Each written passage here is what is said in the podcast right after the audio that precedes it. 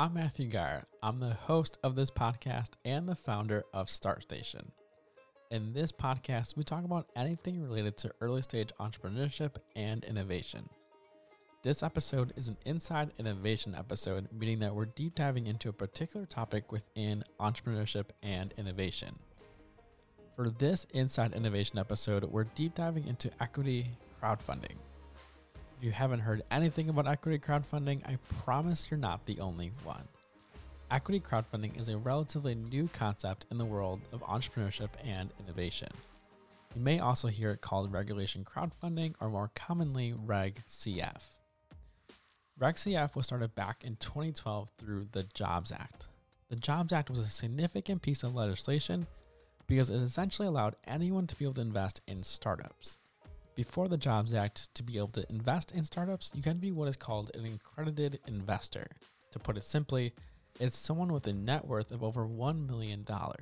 That's not to say accredited investors aren't still important today, because they are, especially for those that raise traditional venture capital through what is called Regulation D or Reg D. Now, I just mentioned that Reg CF started in 2012, but that is a bit of a misnomer because of the Securities and Exchange Commission, or SEC, still had to enact rules around Reg CF. These rules by the SEC didn't go live until May of 2016, a whole 4 years after Congress had passed the JOBS Act. So yes, Reg CF is still very new, and we're still in the early days of it. To get into the nuts and bolts of Reg CF, one of the rules that the SEC created was the formation of portals. Essentially, to be able to raise money through Reg CF, you have to go through one of the Reg CF portals, companies that have the rights and ability to help you raise money through Reg CF. In some ways, this has been helpful because these portals, one of them you'll meet in a minute, become partners with you in your fundraise. They only get paid if you successfully fundraise, and because they're helping a lot of other companies, they're building up a network of investors that you probably didn't have access to before. It's one of the reasons why I love equity crowdfunding and am excited about the future of it. It allows those that might be disadvantaged when it comes to funding to have better opportunities and creates an entirely new avenue for companies that might not have had the ability to raise capital through traditional means. At this time too, a lot of the big issues with Reg CF were recently ironed out with new legislation in 2021. You can now raise up to $5 million with Reg CF and have all of the investors pooled into one line item on your cap table, which is pretty significant for transactions down the line. To learn more about equity crowdfunding, I brought in one of my favorite people in equity crowdfunding, Addy Okofu-Affle, who heads up WeFunder's venture programs. WeFunder is one of the Reg CF portals, and I'm excited to introduce you to Addy. Hey guys, I'm Addy Okofu-Affle, kind of head up WeFunder's venture programming arm. A little bit about me. So started as an entrepreneur a couple years back when I was in West Africa. From there was working on a family farm that ended up doing a little bit of like agricultural logistics. They ended up selling that. And then from there, started working for a company called Partech, which is a massive venture capital firm based out of Paris and San Francisco, but had a base in Senegal. That organization was doing investments into companies who were more or less doing the Series A all the way down. Worked there for about a year and a half and came back to the US to finish up college. During that time, I wanted to take my own hand into like entrepreneurship in the US. Started that, failed, of course, failed multiple times there, but each of those had their own like minor successes, such as like GE purchasing our IP associated with how we basically froze things. So that was fun. And then from there, started up working with an organization in Rochester, New York, around VR. At that point in time, WeFunder had an event that I think me and Matt met at, so it was fantastic. It was bringing individuals from all over the U.S. to be venture partners for WeFunder, scouting companies and kind of building community in these areas. Did that for a couple of months, and I really, really loved it. So WeFunder offered me a position, and I was like, heck yeah. Decided to then try to start pursuing it. COVID hit. They brought me internally during that time to basically head up their inbound, and from there I've been like in many multiple positions for WeFunder and now heading up their venture programming arm. So that's a little bit about me. That's awesome. Okay. So, all right, let's get into then the WeFunder equity crowdfunding piece. Like, what is WeFunder and like, what is equity crowdfunding in general? Definitely. So WeFunder is an equity crowdfunding platform. There's only a few of these that are allowed to actually take investments from everyday individuals and basically invest into companies and their private securities, according to the SEC. So think of us as a portal, very similar to some platforms such as Indiegogo or Kickstarter, but instead of you investing for a product, you're investing in equity in the company and hopefully it's scaling in order to get a return on your investment, right? So this is prior to a company IPOing in a public space. This is more or less buying in when they're still building off the ground and hopefully, possibly 10xing your return on your investment. Okay, so the equity crowdfunding, right, it's changed a lot. Like WeFunder, equity crowdfunding has been in the news, I feel like, a little bit more because there's new regulations that popped through like last year, which is really significant. Like how has that changed things? Like, how has that changed things at WeFunder, like, in general? Since the new regulations came in effect, like this past March was fantastic, right? So the change from 1 million to 5 million really opened the doors for both us as a platform and also companies looking to raise significant rounds from their community, right? So now this is almost an effect where individuals could basically invest alongside larger rounds that were taking place outside of our platform. I think one of our coworkers, Andreas, coined the term community round, where it essentially is, a company can go, like, we had an organization called Mercury raise literally, I think, 85 million outside of the platform from private investors to larger investors, and then turn around and raise on our platform 17 million in 3 days from their own users, right? So the clients that they already currently have who are buying into the product because they want to see the long-term return on these things, and at the same time they're able to do this in just over 3 days. I mean, the craziest part was they raised 5 million in literally 3 hours of being on the platform, which was fantastic. So this is one of the biggest changes here. In terms of equity crowdfunding itself, I think right now the U.S. equity crowdfunding is getting almost close to $1 billion being raised in terms of the entire ecosystem. Right, WeFunder to date has done about 362 million on our platform, and this has just been exponentially growing since last year, just due to the fact that now we're actually working alongside key players such as the angels and the angel syndicates, micro VCs and VCs. Like, we're able to go ahead and say, hey, look, you guys can go ahead and bring companies that you're looking to invest in and allow the community to invest alongside you, which is absolutely amazing here. And that's why I think there's a huge exponential growth. Individuals are now able to see that the consumer could be their investors at the end of the day, and they don't need to go the traditional route just yet. Or they can go ahead and do both, right? So it's always good to have the individuals who are buying your product be associated with your company in the long term, and this is a way to do so. Totally. Yeah, I mean, I think especially when we first met, we're in San Francisco. Like, if you don't know the WeFunder team, they work out of a house. That's one of the funnest parts about WeFunder, at least in my opinion, it is. And Natalie, actually, according to Johnny, it's been a scalable thing. They're in multiple houses now, which I find is hilarious and fun. But totally different story. The biggest things for WeFunder has been when Johnny was talking about this when we met in San Francisco, was it turns those customers into the biggest brand loyalists ever. And it's also especially if you're a local business, a really cool thing that you can invest in your community directly. You're not just doing, these weird, you're just not just sending to a nonprofit or wherever. You can actually see and be part of these businesses, even if it's for $100, which is really huge.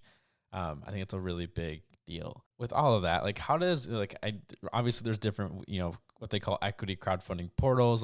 How does WeFunder compare it to the other ones that are out there?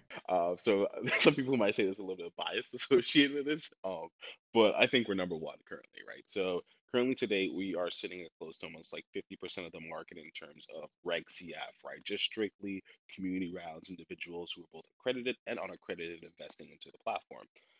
We do a few different Regulation D rounds, but that's not our bread or butter, right? For us, we mostly focused on these Reg CF rounds, allowing both basically anyone to invest alongside each other rather than just saying, hey, look, only accredited investors can invest in your Regulation D, or doing a Reg A where it's a lot more paperwork associated with it, but now you can raise up to 10 million or more, right?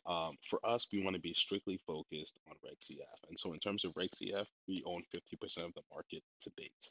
Yeah, no, that makes a lot of sense. I also will vouch that like the WeFunder team is amazing. Obviously, I keep talking to all of you, and that's for good reason because I just want to, you know, support because I know the work you're doing is amazing, and I think you're one of the more supportive teams out there when it comes to like raising money and whatnot. So definitely appreciate that. So then, you know, we've kind of touched on this one a little bit, but like what types of companies are doing best with equity crowdfunding, like, and why is that the case? The best kind of companies that are usually doing equity crowdfunding are either hyper-local businesses like, you know, sports teams or businesses that are opening multiple locations in their regions.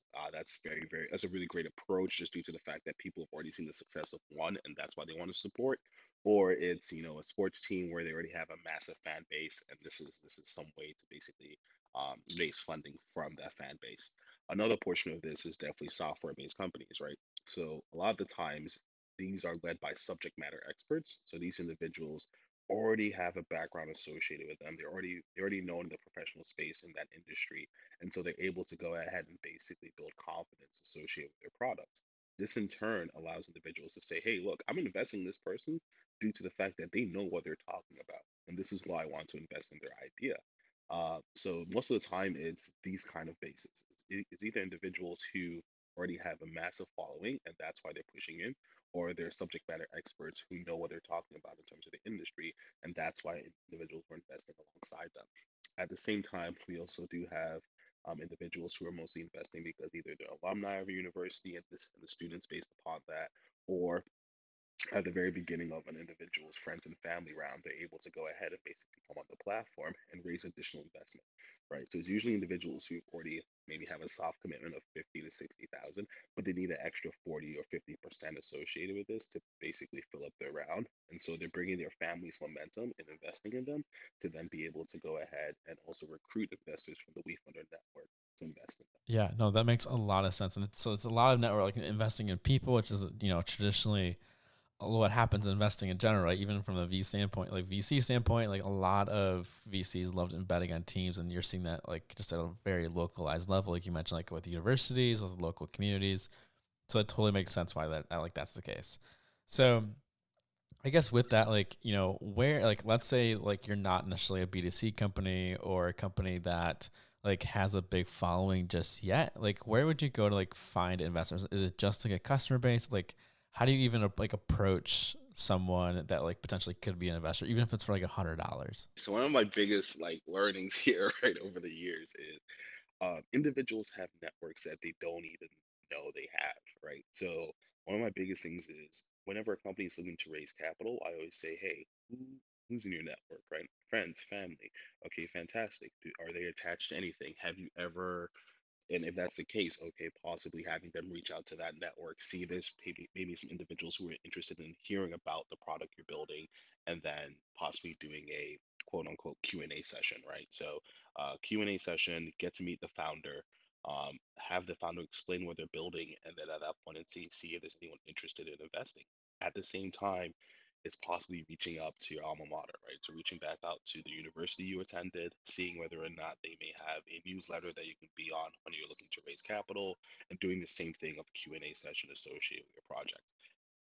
There's so much, like in terms of an individual, the amount of networks they may be able to attach themselves to is absolutely amazing. Your co-founder may have a network that you never knew about, or it could be a local newspaper that may be able to showcase your product, getting onto the news.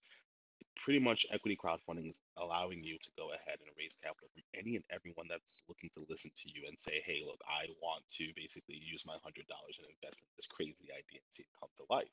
And so with that, it's just reaching out to normal individuals who maybe have an interest associated with your product and telling them, hey, look, I have something to offer. Can you give me like 5 minutes of your time for me to explain it? And that's where I would say most of the time when founders are looking to raise capital, it's trying to tie back into these networks. Literally write everything down, any single group you're associated with, fraternities, soccer clubs you used to be a part of, and then basically reach out to them on an individual basis and say, hey, look, I have this crazy idea. Would you spare 5 minutes to basically walk through it with me and see if there's some kind of alignment associated with it? I mean, that aligns a lot with, you know, I think especially when I'm like mentoring students or whatnot, I'm thinking about like, oh, about where do I go find a job, or like they're like, right, they're looking for their opportunities. Like it has similarities where like your secondary, it's not your first connections that you're going to find people, because you've talked to those people a lot. It's the secondary connections that can really make that impact, because they don't even know potentially that you exist or that you're around. So like even, yeah, the 5-minute pitch and whatnot, like even like whether you're trying to find a job or either like, or trying to raise money through equity crowdfunding, like it's very similar in that aspect. Yeah. It's a network effect at the end of the day. Yeah. And network effects, like, you know, like you just mentioned, like you don't know, like until you reach out of like who's going to hit what and like what's going to resonate with people. All right. And then what does like, you know, from like the future of equity crowdfunding, like what does that look like, especially with this new regulation that came through in March? Like what, like how does this change maybe like even like the VC world, which I know a lot of VCs have had different thoughts, like, you know, especially when I was a founder doing things, raising money, like how is the VC standpoint, like does this change VCs? Like what does like the whole future, like how does equity crowdfunding fit into like the future of funding? For us, there's some things I can say, some things I can't, right? So I would say in terms of like our next plans, or the ones we're open about, we see this working hand in hand with a lot of VCs and different rounds associated with it, right? So it's not just your current round that may be only friends and family, but your following rounds, right? Always cutting off a percentage of it to go towards your community, just due to the fact that you need individuals to buy your product. I mean, getting a check from, you know, a large VC is fantastic, but how much of the product are they actually going to be able to buy from, even if it's a B2B space or just a B2C, right? It's almost like that VC is not going to go ahead and drop $1,000 per year for multiple people, right? You're going to need those general consumers, those general advocates who are coming in and saying, hey, look, I invested in you, and so I'm going to make sure you're a success by making sure that any single time there's a possibility of having your product in this one location, that I'm able to help you do so, right? So basically, hey, if I'm at my job and you're a CRM system, I'm going to make sure that my purchasing manager knows about this CRM system, just in case they want to purchase it and see if it's a good product, right? You need those general advocates. And so I think for the next year, I would say I can see a lot of alignment associated with VCs and crowdfunding platforms, just due to the fact that it helps them bolster their portfolio. Just be having all these advocates and sales individuals out there to basically tell individuals about the product. It's huge. Next, I would definitely go ahead and say there's probably going to be more programming around regulation crowdfunding, right? So with this, I mean, from an investor side of teaching them exactly how to look out for deals, possibly becoming a sidecar fund associated with a lot of different VCs. At the same time, also possibly having like more of these individuals actually like mentor some of these companies, right? So basically building upon that advocacy group and saying, hey, look, I may need to hire someone in this background. Do you guys know them, right? So a lot of more dependency associated with founders and their community, right? So individuals that have invested in them, basically helping them scale, just due to the fact, again, more or less a network effect.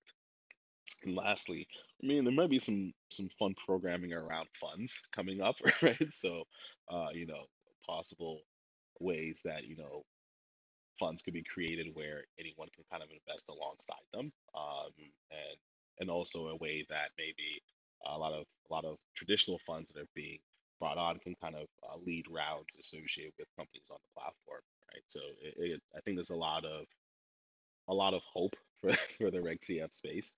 A lot of growth that's still going to be determined, but I'm looking forward to it. Part of me was hoping that you were just going to destroy VCs. No, I'm kidding. No, I think that makes a lot of sense, especially because of the seed funding, like all the different pieces. Like it kind of takes some of the risk out of the VC world a little bit too. They don't have to bet as early, which is nice for them. And they can see, especially if the company, if they missed, like, oh, I accidentally saw that company wrong, or whatever it might be. Like they actually can see like the demand for it really cleanly. So I think it's just another way of gaining like that investor traction in a lot of ways. And maybe that does lead to the VC funding and whatnot, like you mentioned. So makes sense. And then the last question I have for you is, let's say like you are an investor, like you're interested in like investing in these companies. Like what does like an ROI look like? Is it just profits? Is it an exit? Like why would anyone like invest in these companies, especially if they're like a local business, like a brewery or anything like that? So I think there's many ways around this. Usually for retail or Main Street businesses, you're mostly looking at possibly dividends associated with it, or just a quick return on your investment in terms of either a traditional loan or more of a revenue share loan where there's a multiple associated with the payback, right? So it's like, hey, look, I know for a fact that you're gonna keep scaling, so I just want a multiple associated with your business versus ownership. Or you can go directly for like a price round where it's like, hey, we have stock in this. Whenever there's a profit, provide dividends. So that's from a local approach. For a lot of the other companies on our platform who are more software or hardware based, looking at either doing an exit or getting acquired, or IPOing, that's where it's like the long-term play here. Maybe it's between 4 to 5 years, but there's going to be a larger return on this, and that's why they're coming in early. I would say we've had two successes this year, right? The first one was Ginkgo Bioworks. They went ahead and IPO'd recently, which was absolutely fantastic, which showcased the power of possibly raising funds from your community. At the same time, I think the larger one, or the one that was like very, very quick, I would have to say, was Volcon, right? So Volcon is a EV sports, like ATV vehicle company, recently raised on our platform last year, and then just recently IPO'd on the NASDAQ, like, which is crazy to me. So I was like, whoa, that's super fast. Literally raised capital last year, IPO'd this year. And so individuals are able to see, wow, okay, the funds I gave them 10x'd in terms of like the return associated with this, and it was in such a quick amount of time. This is definitely a way to possibly go ahead and start investing into companies. I'm not going to say all companies should go ahead and IPO within 1 year of being on the platform, but what I'm saying is that there's definitely, you can see this as almost like a strategic way or like a playbook associated with companies who are raising capital on Reg CF platforms, where you can go ahead and invest in the company, and within a 2 to 5 year period, they're able to either get acquired or IPO. And this is fantastic. And this is where a lot of investors are now seeing the potential of an ROI, where it's making sure you're picking the right company, making sure that they have a plan in terms of their acquisition or IPO, and then for their, being there at the right time to invest in them during that early phase. And that's what I would say most investors are kind of looking out for now. Tying back to where we had previously talked about the education portion associated with what's happening next in the Reg CF space. Now you're going to set all these big expectations for founders that are listening to this. They're like, oh, we're going to IPO next year. So I'm great. I'm glad that that's happening. No. Yeah. I said stay away from that. I said don't IPO within the next couple of years. Unless that's your plan. But. Yeah, no, definitely. Hey, everyone's got their pathways. Find yours is the general advice. Last thing is, if people want to learn more about WeFunder, where should they go? I would say one of the biggest things you should probably do is reach out to one of us, right? So reach out either on LinkedIn to any of the individuals that are currently on the WeFunder team. At the same time, you can go ahead and also learn everything you need to know about how to raise a cap, like how to raise a round on WeFunder on our platform. We have some fantastic guides and FAQs. But in the meantime, if you're a founder, you're really, really looking, like, you want some more direct advice associated with like a Reg CF raise on our platform, feel free to hit me up at Addy, ADIE at WeFunder.com, and I will, either if I'm not like an expert associated with your industry, I can go ahead and connect you over to one that's on our team, and then they can go ahead and help out from there. But in general, we're always happy to, talk about Reg CF, see how your company could possibly work alongside a raise on our platform. And if we're not the perfect partner for you, we can go ahead and connect you over to some individuals that may be able to help, right? So if it's you need more funding for inventory, we have some fantastic partners who are also platforms that you can raise capital on, but it's mostly focused on either inventory or a short-term loan if you're not looking at possibly raising an equity crowdfunding round or doing one of the revenue share or fixed rate loans. So we're always here to help in any way. Thanks for listening to this episode of the StartStation podcast. I hope that this was helpful. If it was, I would love if you can write a review wherever you listen to this podcast, and in that review, write how it was helpful. Your feedback and reviews make this podcast better.